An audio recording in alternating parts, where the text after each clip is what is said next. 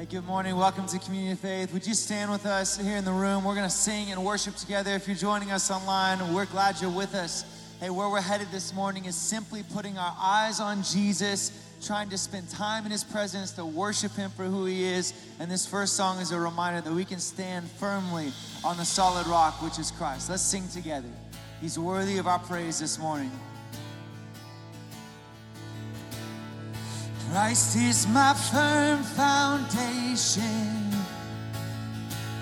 the rock on which I stand, and everything around me shaking. Oh, I've never been more glad that I put my faith in Jesus. Oh, He's never let me down.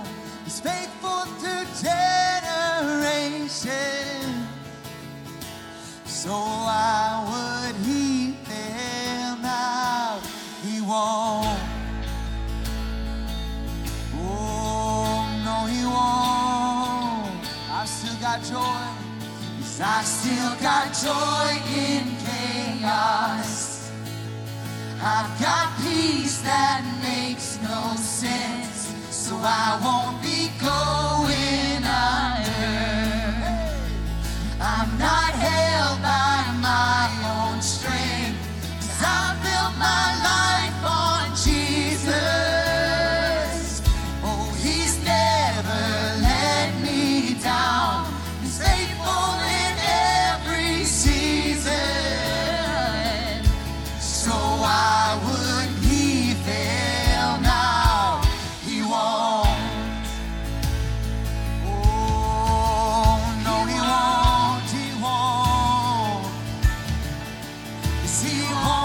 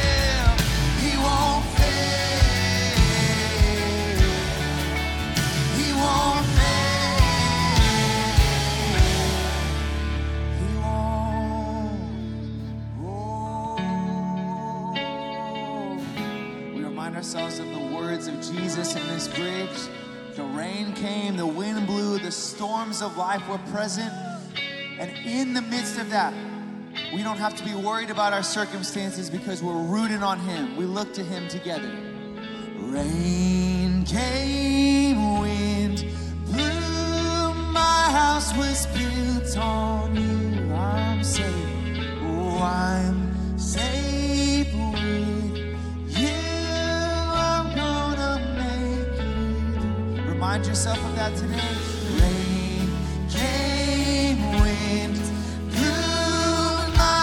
my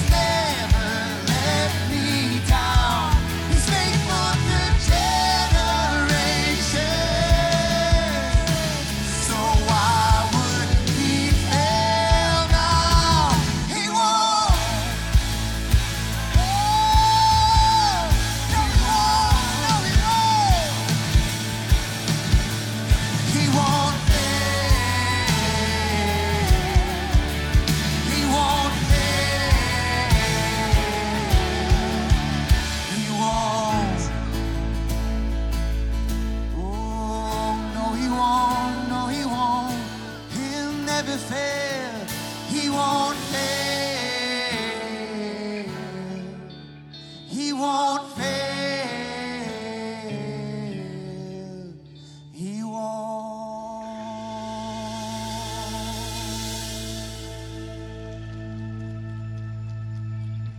As we continue to worship today, we're going to take communion together.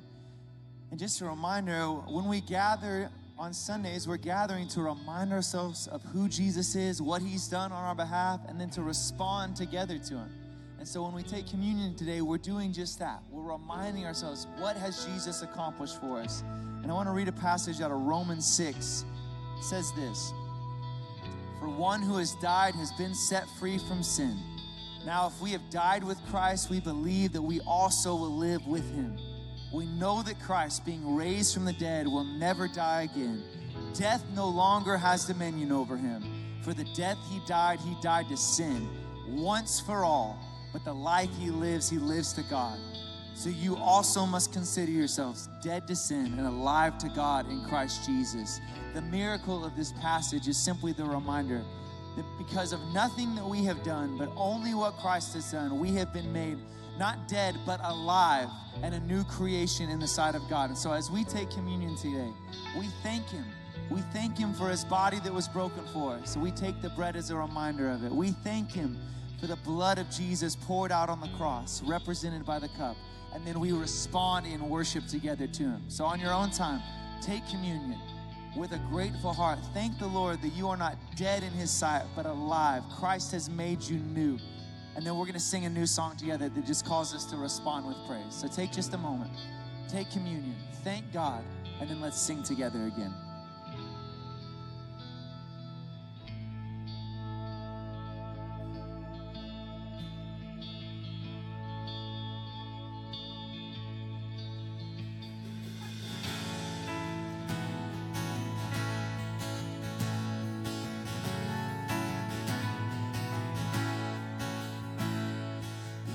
Gave your life for mine.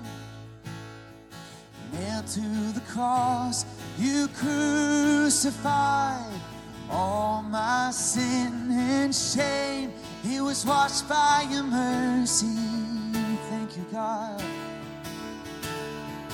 You are the treasure I find, my reason for living. So let my life Come an offering to the one who is worthy. This is our response to him. Sing this.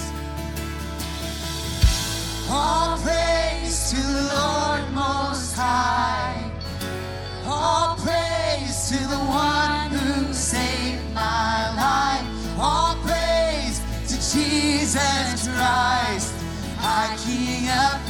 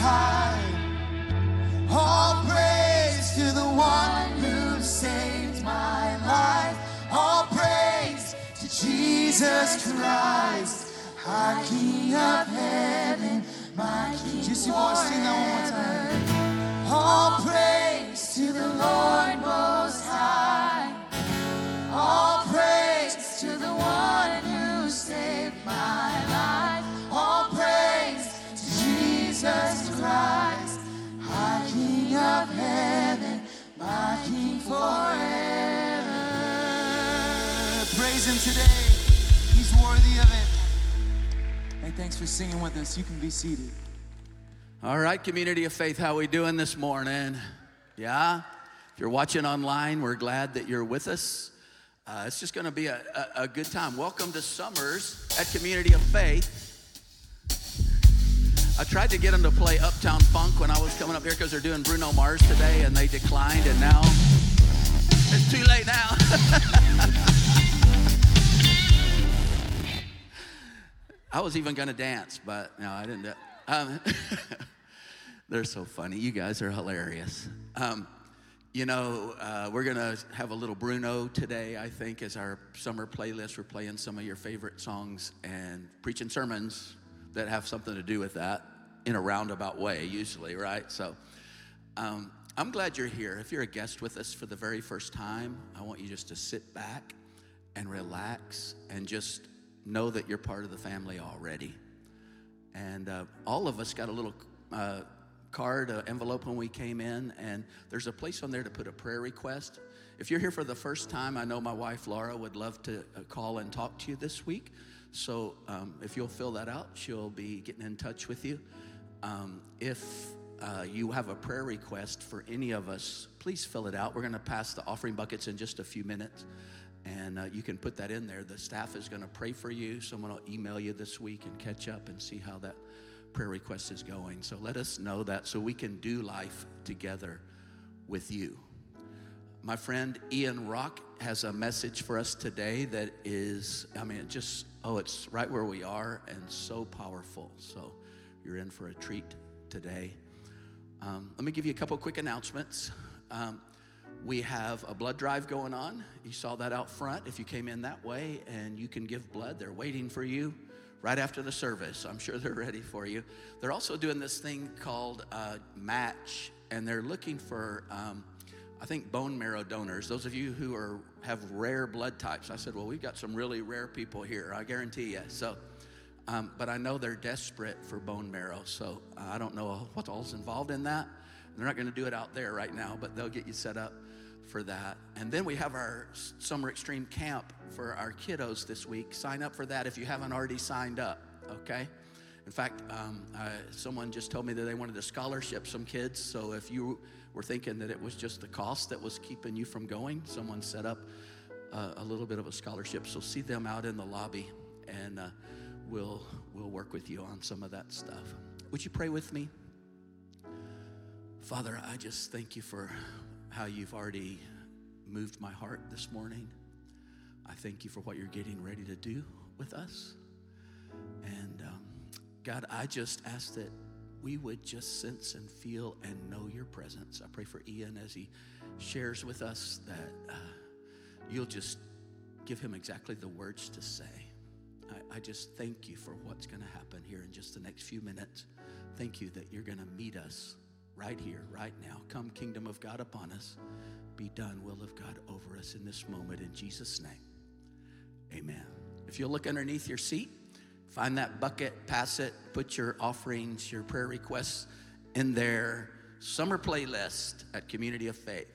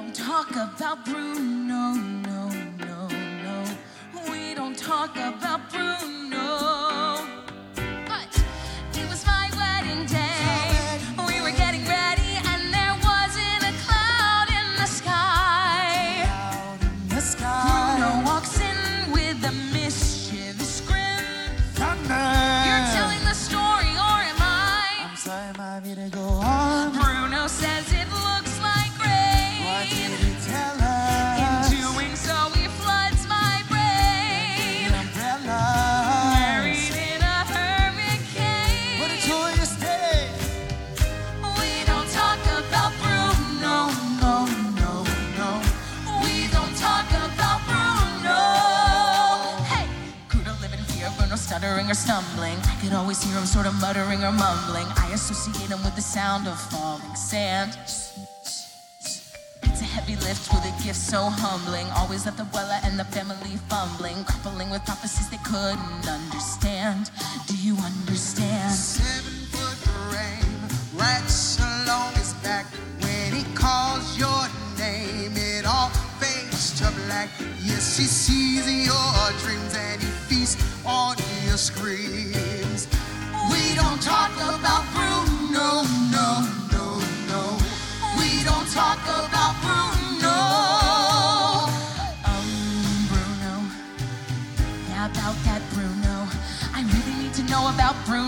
Give you the truth and the whole truth, Bruno.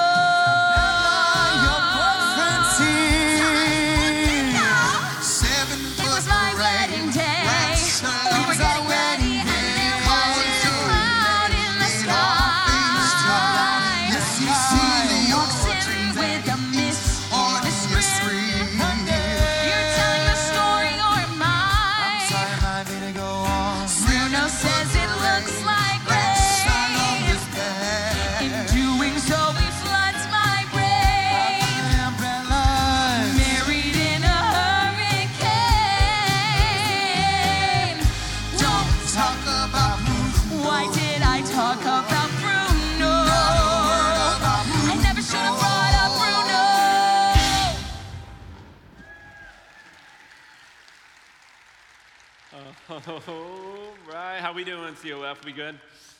A little switcheroo. Thought you were gonna hear Bruno Mars, and uh, for all the parents in the room, uh, you've probably been like me and my wife, excited that for the past couple months our kids forgot about that song, and uh, now you're gonna go home humming it, starting the vicious cycle of listening to that for months on end. Hey, if I don't know you, my name is Ian, and it's an honor to be with you today. Been around this place for a little over a year.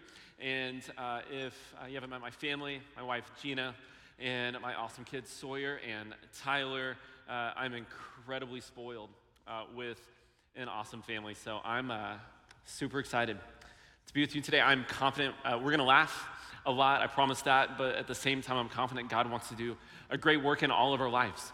Um, and the reason I know that is because I, I want to spend some time today talking about some of the things that we, we don't typically talk about, not just at church, but in life.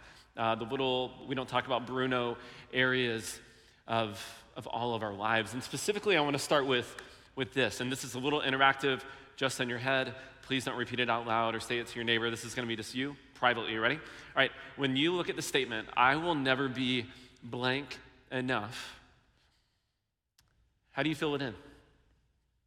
When you see that statement and you think about your own life, where does that statement land for you? Uh, the, the battle that we all have with insecurity, with uh, insignificance, with inadequacy, uh, all of that begins typically around adolescence. And that's about the time in life where we start assigning value to people uh, and worth to people based on accolade or a trait, uh, an ability they have, their affluence, whatever it is. Uh, we start saying that somebody has more value because they have this. And that then begins this lifelong battle of, of this idea of, am I worthy?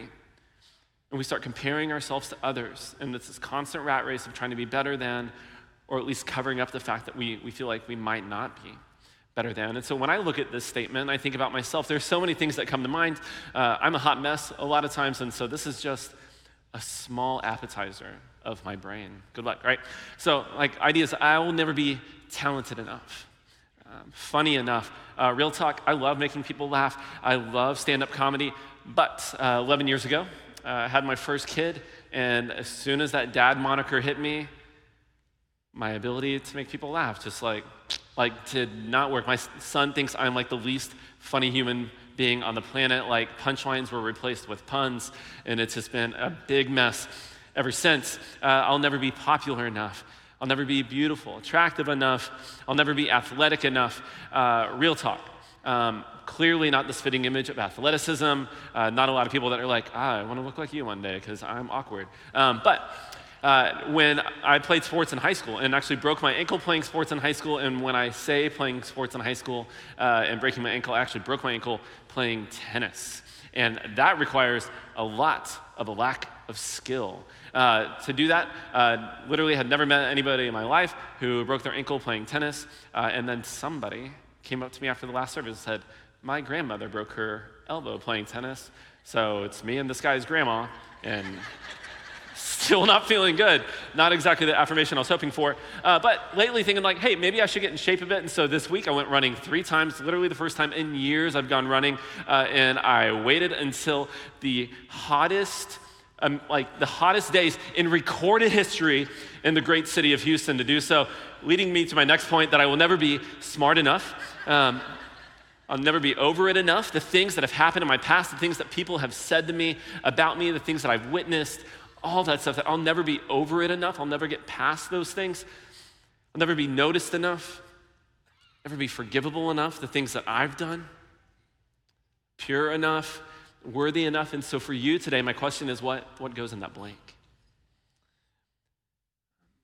When you when that gets quiet, um, sometimes it's for me, like right before I go to bed, or it's in the car, in the shower, just when I have a place to think. That sometimes these things just come flooding to my mind.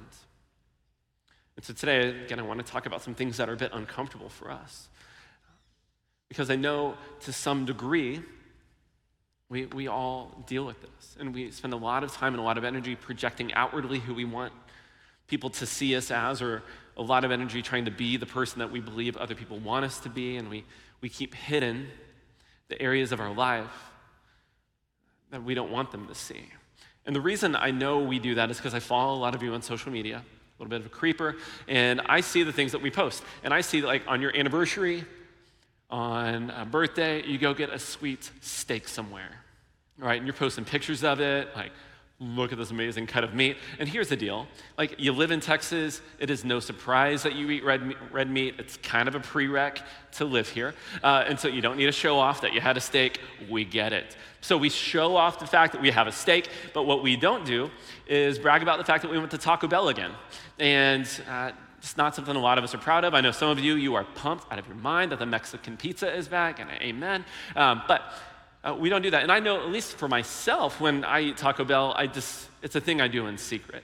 Um, it's a day that I forget lunch or didn't pack a lunch and I don't have time to go get something of actual nutritional value, and so I'll jump across the highway, go get it. But here's what I do I just cram it in the car, okay? I'm just eating like a, a monster just in the car, and then I drive into the parking lot and I get to the building and I throw the trash away in a trash can outside. I destroy the evidence and I come in and nobody knows what I've done. And I'm free and clear. Uh, I've been doing this for years at multiple places I've worked, and in Austin, I worked with a woman that knew I did this, and she would just see it on me. Not necessarily like the hot sauce, but she would see it on me. And I'd come in, I'd sit at my desk kind of quietly, and she'd be like, You did it again, didn't you? Like, yes, Father. You know, like this like confession moment. Like Taco Bell and me, it's, it's whatever. Um, we'll post pictures of our beach vacation because we want to show off that we went somewhere, uh, hopefully not Galveston, that we want to show off that we went to a nice beach. Uh, but we don't post pictures of like, you know, got fired today, you know, like that's just not what we brag about. Um, and this tension that we feel of trying to project outwardly that we have it all together, uh, that we're good enough, that we're beautiful enough, all these things, we, we do that. We so much energy doing that while exhausting the other half of us trying to make sure that people don't know who we really are, the things that we've done, or the ways that we feel, the areas of fear that we have in our life. And it doesn't just stop with relationships with other people, it, it also applies to our relationship with God. That we, we want to put this perfect projection out to Him of, of who we are. Uh, and so we're like, God, I drop some money in the bucket sometimes. I serve on Christmas and Easter. I go to church a couple times a month. I try not to say bad words, but I live in Houston and the traffic sucks. You know, like all that. So we, we kind of do all this. Um, and, uh, but deep down, we know that there's some areas of our life that we just don't even want Him to see or deal with. And so it's the areas of bias and prejudice and racism in our lives. It's uh, the fact that we have secret sin and addictions in our lives. It's the fact that our marriage is falling apart and we're a major piece of that. So we don't want God to know those things, and so we just put all of our energy in saying, God, look at all the great things I've done. Uh, and if you are like me, that tension of trying to project outwardly who we are versus hiding who we know we really are is, is exhausting. That if we can project outwardly enough that we are perfect, that we will have peace. And so today, this is the bottom line, uh, and, and we'll come back to this at the end of the message. It's simply this is that surrender, not perfection, is the way to peace. Surrender not perfection, is the way to peace. It was never about us and our works to begin with. And so today I want to explore that a bit with you. And so let me pray for us and we're going to hop into God's word. Jesus, we invite you uh, to work recklessly in our lives in this moment. And as we talk about things that make us a bit uncomfortable, that uh, can lead back into maybe some of the insecurity that we've faced. God, I ask that through this morning you can bring the total freedom that the cross offers us. God, that we can let go of the things that we've been holding on to unnecessarily. God, that we can allow you to shine light in the places that we've been keeping hidden. God, so work in our lives. God, we trust you. We know the Holy Spirit is here. We feel the presence, and so we invite you and your Spirit to do a mighty work. God, this is all for you. Amen. All right, we're going to start in Genesis 1. If you've got your Bible, you're not familiar with the Bible, open it up, some blank pages, open, you know, next page, the Holy Bible, next page, table of contents, next page, Genesis 1. All right, so Genesis 1, starting in verse 1 In the beginning, God created the heavens and the earth. Earth was without form and void. And darkness was over the face of the deep, and the Spirit of God was hovering over the face of the waters. And God said, Let there be light and there was light. And God saw that the light was good, and God separated the light from the darkness. God called the light day, and the darkness he called night. And there was evening, and there was morning the first day. I want to come back to verse 4, and we're going to make this a little bit participatory. All right, I know if you grew up in church, you were told just not to talk, but we're going to do that, okay? So uh, we're going to, I'm going to read this first part, and then when we get to the highlighted, the blue part, read it with me, okay? And God saw that the light was good, and God separated the light from the darkness with just his breath. Out of nothing, he created light. He created day, and he created night. He conquered darkness with his word. And what's really interesting when you look at the creation story, on day one, we, we just said God creates light, creates day and night. On day two, says he separates the sea and the sky. It talks about the waters that he separated. So, kind of the waters and the sky, the waters of the oceans. On day three, he separates uh, the seas and the ocean with land. And then on day four, God creates the sun, the moon, and the stars. And so on day one, he creates light in day and night. On day four, he creates the sun and the moon and the stars. On day one, light day and night on day four the sun, the moon, and the stars. And if you are a logical, linear thinker like me, I look at this without this is like makes my brain explode a little bit. That before he created the things that we attribute to being the natural bearers of light, whether it's the sun or the moon reflecting it, God created light and he separated light from the darkness with just his breath. And so from the beginning, God has been waging war against darkness. From the beginning, God has been waging war against darkness. And I mean, think about it just logically in your home. Like if, if my friend Brandon in the back, he's running lights, if I said, hey, let's make it darker in here, it's not like he cranks up the darkness. He, he pulls down the lights. Uh, make it more personal if you're having a hot date at home with your wife and You know, you mustered up the ability to make dinner, and you do that. You got candles, and you're like, all right, here we go. And you, what do you do? Do you turn the darkness up, or do you turn the lights down? You, you turn the lights down. You hit the Barry White. See what happens, right? Um, so you you remove light, and darkness wins. You interject light, darkness cannot exist. And this is a theme that we see play out throughout the scriptures. This light versus dark, this good versus evil. And so in John chapter one starting in verse 1. And if you are new to the faith or new to the idea of Jesus, you want to explore that a bit, I really encourage you uh, to check out the, uh, the book of John. It's just a beautiful narrative of him and his life and his ministry. Uh, check that out. But John 1, starting in verse 1, it says, In the beginning was the Word. And when it's talking about the Word, it's, it's Jesus. In the beginning, the Word already existed, and the Word was with God, and the Word was God. He existed in the beginning with God. God created everything through him, and nothing was created except through him. The Word gave life to everything that was created, and his life brought light to everyone. The light shines in the darkness, and the darkness can never extinguish it. Like there is power, beautiful and immeasurable power in the light that God has created. And here's what I know is true. There's a lot of us in the room that are familiar with church, familiar with the faith. a lot of us in the room that would say that, yeah, I've, I've chosen to follow Jesus. I've experienced his salvation. I believe that he can bring hope and freedom in, in my life. But I also know what's true is that there are a lot of us in the room that have a lot of unnecessary baggage that we take with us, a lot of weight of things that, oh, by the way, another point, that Jesus wants to redeem the things that we keep in the dark. Um, but a lot of weight that we carry with us. Uh, stuff from our past, whether things that we've done, things that have been done to us, abuse that we've experienced, the lies that other people have said about us that we choose to believe, the mistakes that we've made, and we take those things as a title and then we have to wear them. We don't know what to do with them. We don't know how to deal with them. We don't know how to get rid of them. And so what we do is we take them and, and we hide them in a junk drawer. And uh, how many of you would admit to having a junk drawer at your house? All right, quite a few. Also, a lot of liars. Uh, and I know that uh, because 80% of Americans admit to having a junk drawer in their home. And actually, to be more accurate, uh, those 80%, the average number of junk drawers in their home is three. So, those of you that were too insecure to raise your hand because you have one, listen, you're doing fine.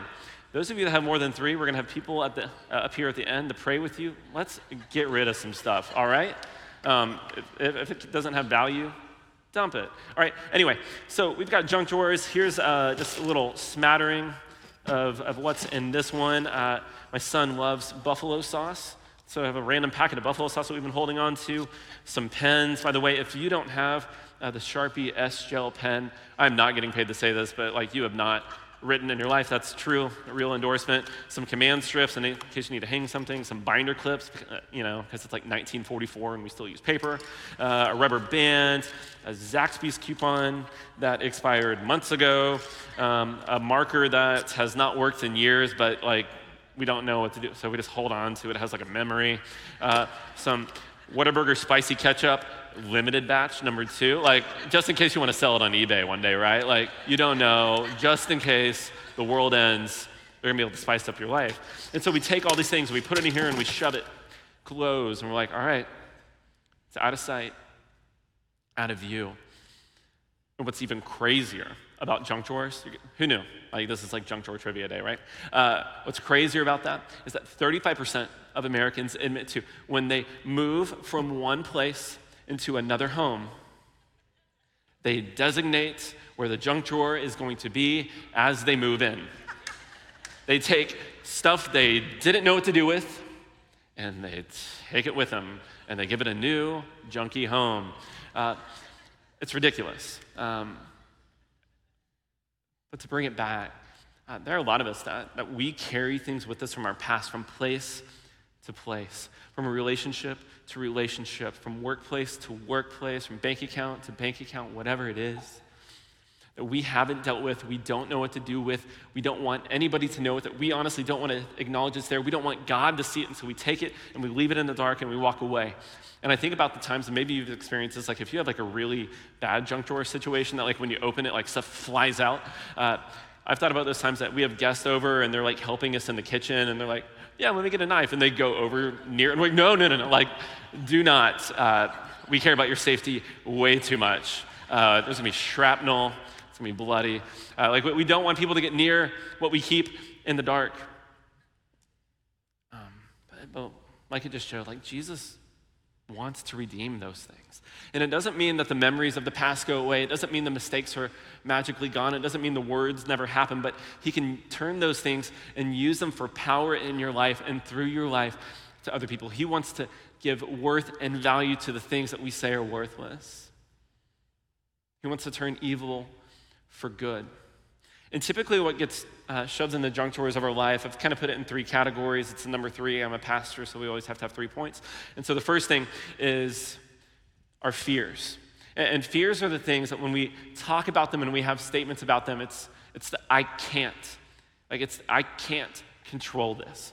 And so it's not just like you're scared of the dark. It's uh, like for me, the fact that like when my kid like my son is going to camp in, in, a week or so when he's away like i can't control what, what happens. His physical safety what people say to him all those things. And, and as a parent that that grates at me and i struggle with that. Um, we can't control what's going to happen economically right now and i know there's a lot of us that are really stressed about that. Like you can't control the stock market or the fed and it just keeps us up at night because we're like if listen if you're dumb enough to look at your retirement account right now like stop. It's not it's not good for your health okay? Like you will not sleep. But we can't control we can't make that change. And so we have the fears of the things that we can't control. And i was talking with a friend recently and she looked at me and she's like ian i'm afraid. Like i'm, I'm genuinely scared of the situation i'm facing. And through a conversation i was told her like fear is the recognition that we're not in control uh, but it's our inability to let go of the wheel we live in the great city of Houston. We typically get a lot of rain. Who knows what the summer has been? Uh, but we've all probably had like the, the beautiful opportunity to hydroplane if, if you're old enough to drive. And that's straight up terrifying.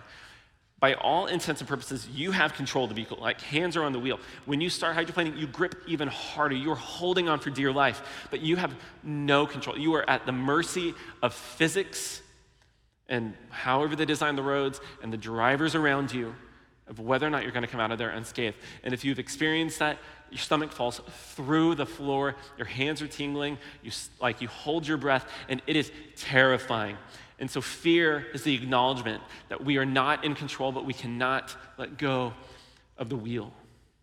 And so we take the fears, we take the things that we don't want people to know about us, the things that we feel like are more powerful than us, we put them in the drawer, we close it, and we walk away. The next thing that oftentimes we put in there are failures.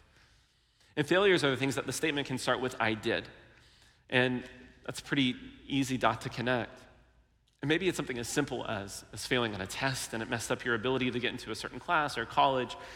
Uh, a lot of times those failures are bigger. It could be uh, a moral failure in your marriage that led to a, to a divorce. It, it could be a failure in, in parenting, and, and you said the thing or used physical force when you knew it wasn't right to assert power. It, it could be financial failure based on decisions that were made. And so a lot of times we know the things that we've done and we have the tapes playing of the mistakes that we've made and we don't know what to do with them. And so we take those and we keep them out of view because we don't want people to see us as anything less than perfect.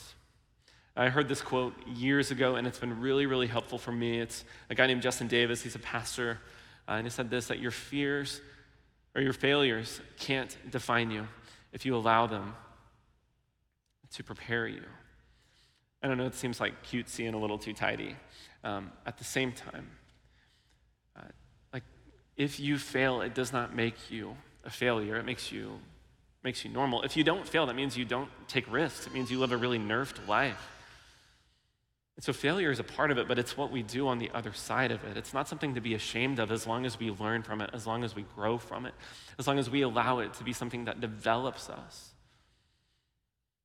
So your failures don't have to define you if you allow them to prepare you. And the third thing we put in our junk drawers are our comparisons, and that's the statements that start with I'm not.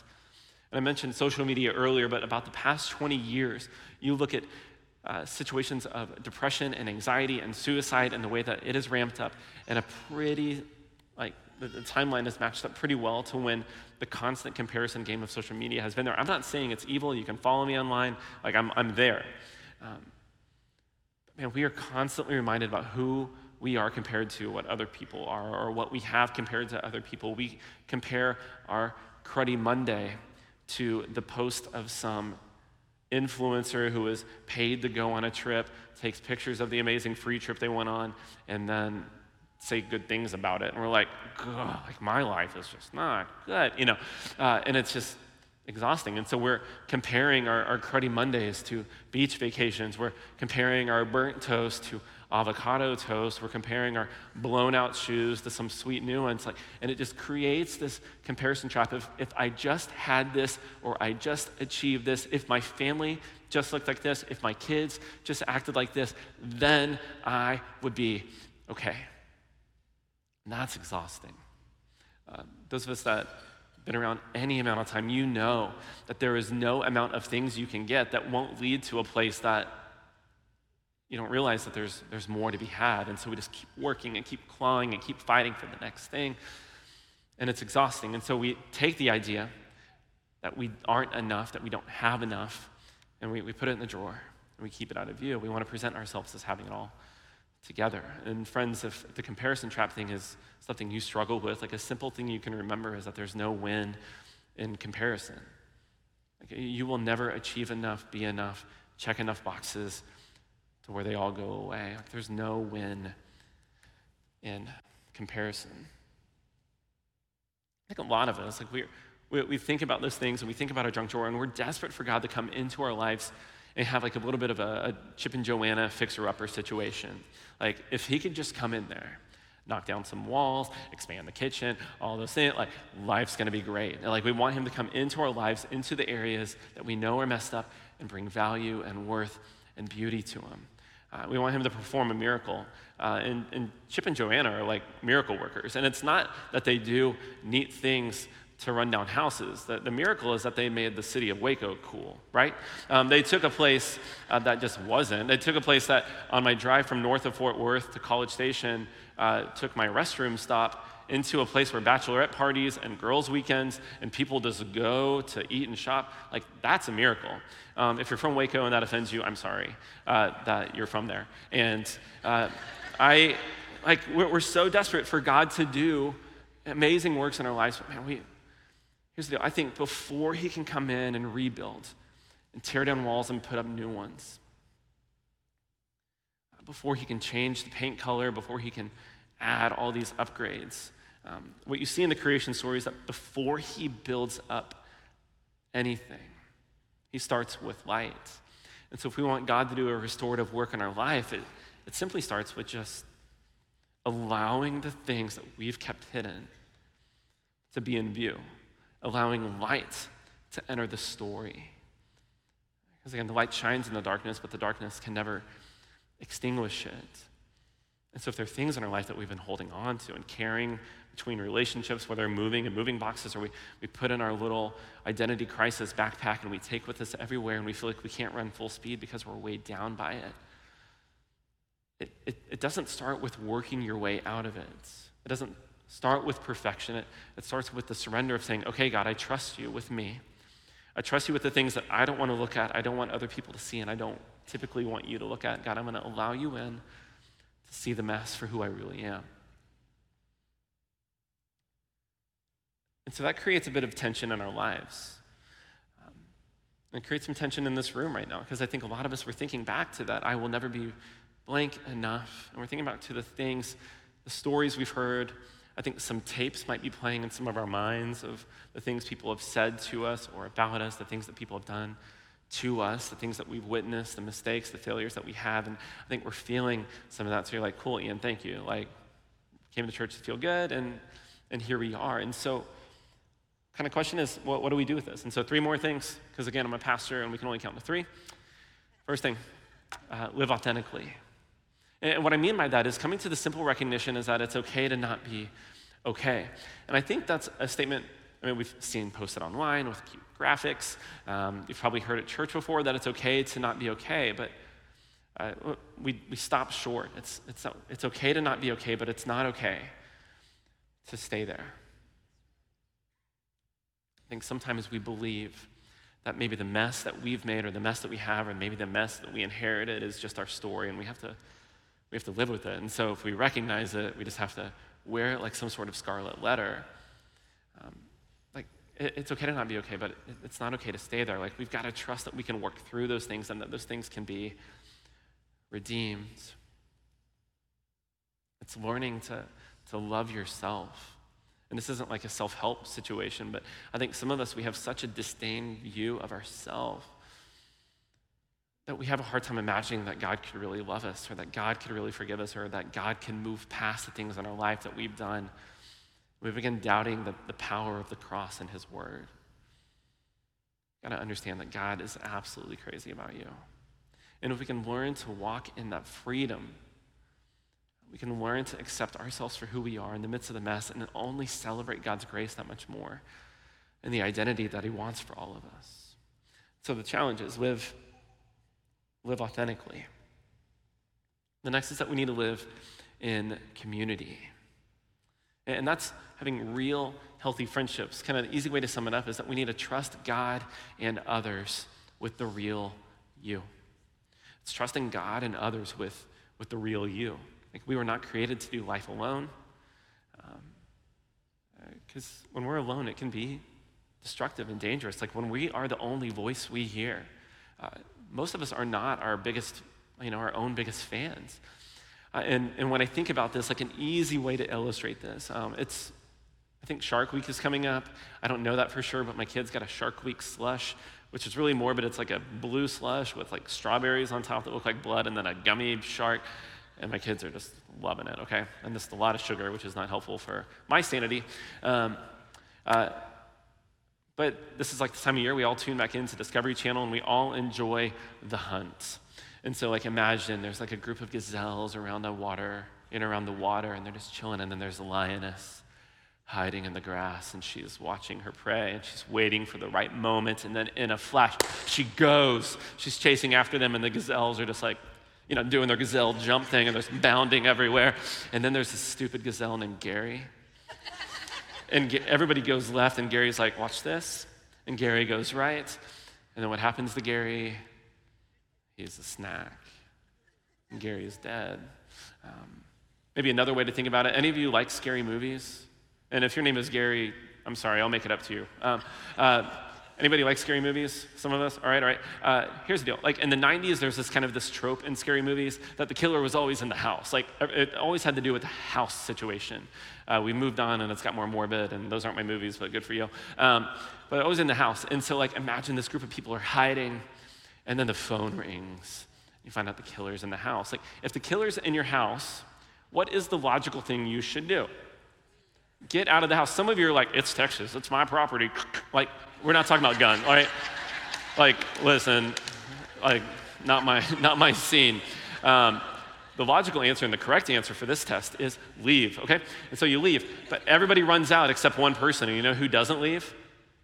It's not Gary. No, it's, it's the hot blonde chick. And what she does, she's like, I'm gonna go upstairs and hide in the closet. And then, you know, she's like, who is it? And then, like, it's game over. Um, don't, ble- don't be the hot blonde chick. Like, that's my encouragement. And so if you're Gary or hot and blonde, this is not your morning. Deal with it.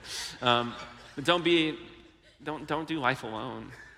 Like, you weren't created to do it. Some of the most formative and most powerful times of my life have come across the table from somebody or in a group setting where I share something I'm struggling with or dealing with, something I've never reconciled, maybe a fear, a failure, whatever it is in my life. And I share those things for the first time. And I'm not met with judgment. I'm not met with somebody saying that they won't be friends with me. I'm met with grace. And I hear, yeah, I've been there or I've experienced that or me too. Uh, if you are surrounded by people who only know the projection of you, you don't have friends. And if you're surrounded by people who only tell you what you want to hear, uh, you need to make better friends. Uh, there's power in a community that loves you and sees you for who you are, in spite of the failures that you may have and they challenge you. They know that it's okay to not be okay, but they won't let you stay there. If uh, you find yourself in a situation where you're like, I don't have relationships like that, I want to encourage you, uh, take a moment and text the word groups to 28100. Small groups at COF are an incredibly powerful thing. They've been so good for my family, uh, for my wife and I, and even our kids, the relationships that they've formed. Uh, there's no like hocus pocus magic about it. It's just a group of people that are, are chasing after God and His word in, the context of friendship. And if you don't have those real meaningful relationships, I encourage you, take a second, uh, text groups to 28100. It, it will help you. My friend John will reach out to you and help get you plugged in. Um, it, it, will help you this fall. Uh, so live in community. And then the third piece is that we need to live fully and freely. Again, we, a lot of us would say that we believe that Jesus is the only way, that He is the one that gives us power, that He is the one that gives us freedom. And at the same time, we have this weighted backpack on our backs and we are trying to run full speed, but you know with the weight of it, you can't. And it's exhausting. And it wears you down and it wears your body down. And so if you feel like you're not able to run full speed, you feel like you are not free, uh, maybe it starts with, with allowing God to deal with the stuff that that we haven't dealt with, we don't want other people to deal with.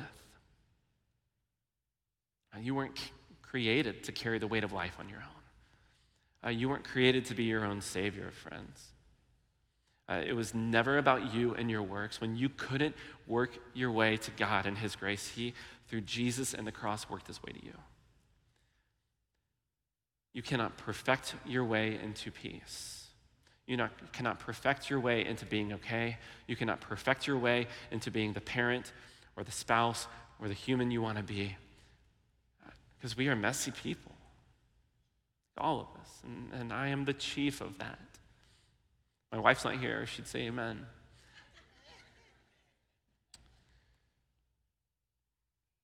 And so, coming back to this, we started with it is that, um, I'll start with this real quick, is that the thief comes only to steal, kill, and destroy. I, I came that they may have life and have it abundantly. Like an abundant life is what Jesus wants for you. Make these jokes with students all the time. I think a lot of times we think the Christian life is just saying no to a bunch of fun things, and that's not it. He wants you to experience full life. Uh, but we cannot experience the full life that He has for us and the freedom that He wants for us if we continue to carry the stuff that He didn't intend us to carry. And so we started with this point, and we'll end with it is that surrender, not perfection, is the way to peace. That we're willing to let go of the wheel. We're willing to let go of the idea that we need to be the ones that fix ourselves, that we let go of the idea that it needs to be us who are enough. And begin believing that the cross was. Begin believing that when Jesus said it is finished, that he wasn't messing around. Begin believing that you aren't the only exception to the power of the cross and what Jesus accomplished on it for us. Uh, it says later in the scriptures that if righteousness were through the law, like if righteousness were through your works and your ability to do it on your own, then Jesus died for no purpose. And you've got to believe that God did not allow his son to die on his cross for no reason. So it starts with just opening our hands and saying, Jesus, I trust you. God, I trust you with the mess, and I trust that you can replace the things that I keep in the dark with, with your likeness. It doesn't mean that the hard things go away, it doesn't mean that the pain goes away immediately. He can redeem those moments. And if you're sitting in the room and you feel like you've done too much, you've said too much, you believe too much, you have too much doubt, whatever it is in your life, you just need a little bit of encouragement as we wrap up. Just the simple truth that Jesus hasn't given up on you. Maybe your word today. If, if you need to know that you are lovable and that you have value, God gave everything to have you.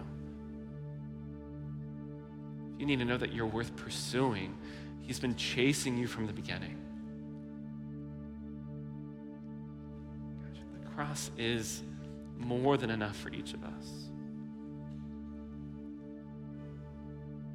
When we didn't deserve it, when we couldn't earn it, He made a way for us. So, what I want to do is give us some time to, to think on that. Um, I know typically at the end of messages, we all hit the eject button and we fly out of here really quick. Listen, I did not talk as long as Mark and Wes do. Like, we've got time. Um, still learned a lot. We're good. Um, and so we've got time. And so, band is going to lead us. Um, but also, our some of our staff and volunteers are going to come up. And if you've got something in your life and you just need somebody to pray for you, you don't have to spill your guts. This isn't confessional. We have people that would love to pray for you and pray for that freedom in your life. Maybe it's something that you do. You grab a spouse or a friend and come with them if you're scared to come on your own, or maybe you pray with them in your seats. Maybe it's something that you need to work on your own with Him. Maybe for the rest of us, we need to stand and declare what Jesus has done once and for all in our lives and trust that when He said He is enough, that He is. That you don't have to be enough. You don't have it all together. You don't have to have it all there. Like He, he is enough for you and for me, and at least for me, that's good news today. So, what I want to do is ask that you stand right now. I want to pray a prayer blessing over you. Uh, our volunteers are going to kind of move into place, and then uh, as I say amen, we're going to begin singing. If you want somebody to pray for you, you have the freedom in this time uh, to come forward and get that. So let me pray for us. Jesus, we love you. God, I thank you for this morning and the opportunity to tell people about you and the way that you love me. God, I ask that in the same way that you've changed my life, God, that you can move and change others. God, so allow us to experience hope and freedom. God, allow us to live fully and freely. God, trusting that when you said you are enough, that you are.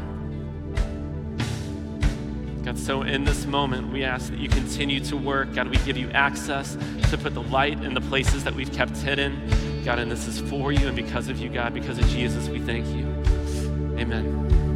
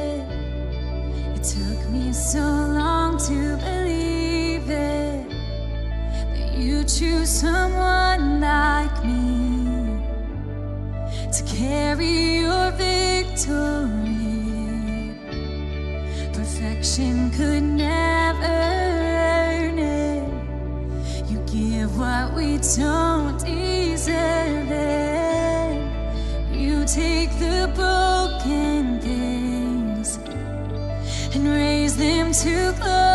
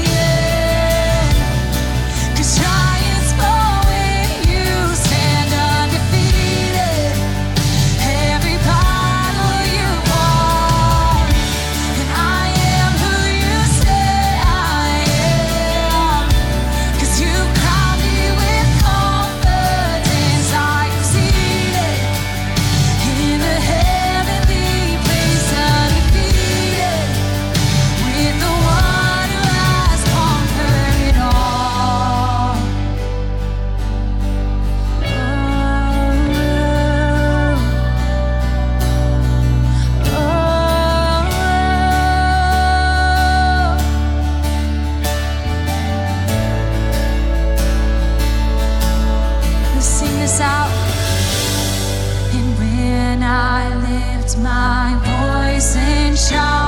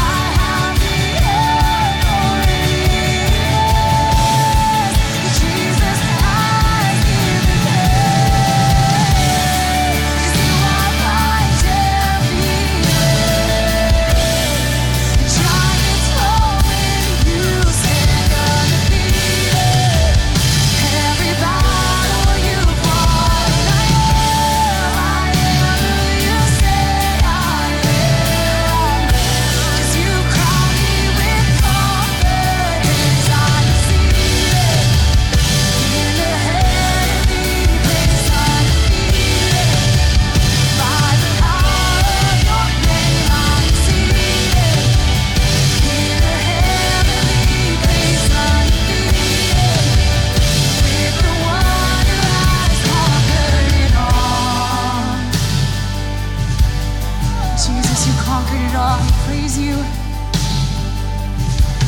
Let's sing this out together one more time. Cause you are my champion. Just our voices. And giants fall when you stand undefeated.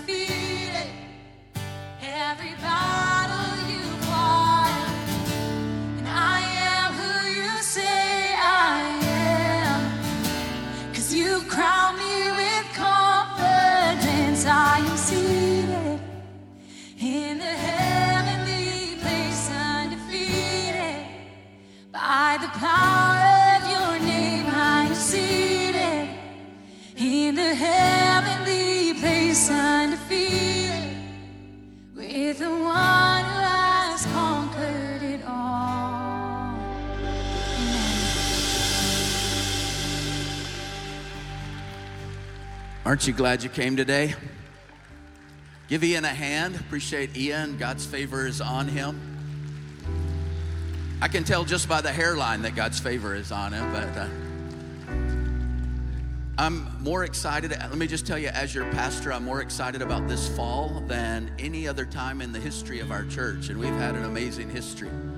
But it starts with that surrender today, and then we're going to be taking you through some different uh, small groups, also mid-sized groups, some things over in the multi-purpose room, even on Sunday morning, how to get over trauma, how to get over shame. Uh, you know, even a lot of the fights that you're having with a significant other in your life, it's not with them really. It's sometimes it's with your past. And I'm excited about what God's going to do. So I want you to be here with us. Uh, Let's hit the fall hard. I love you, community of faith. I want you to have a great weekend and uh, go home, think about this, give that up, surrender, and let's move forward with God. You have a great weekend.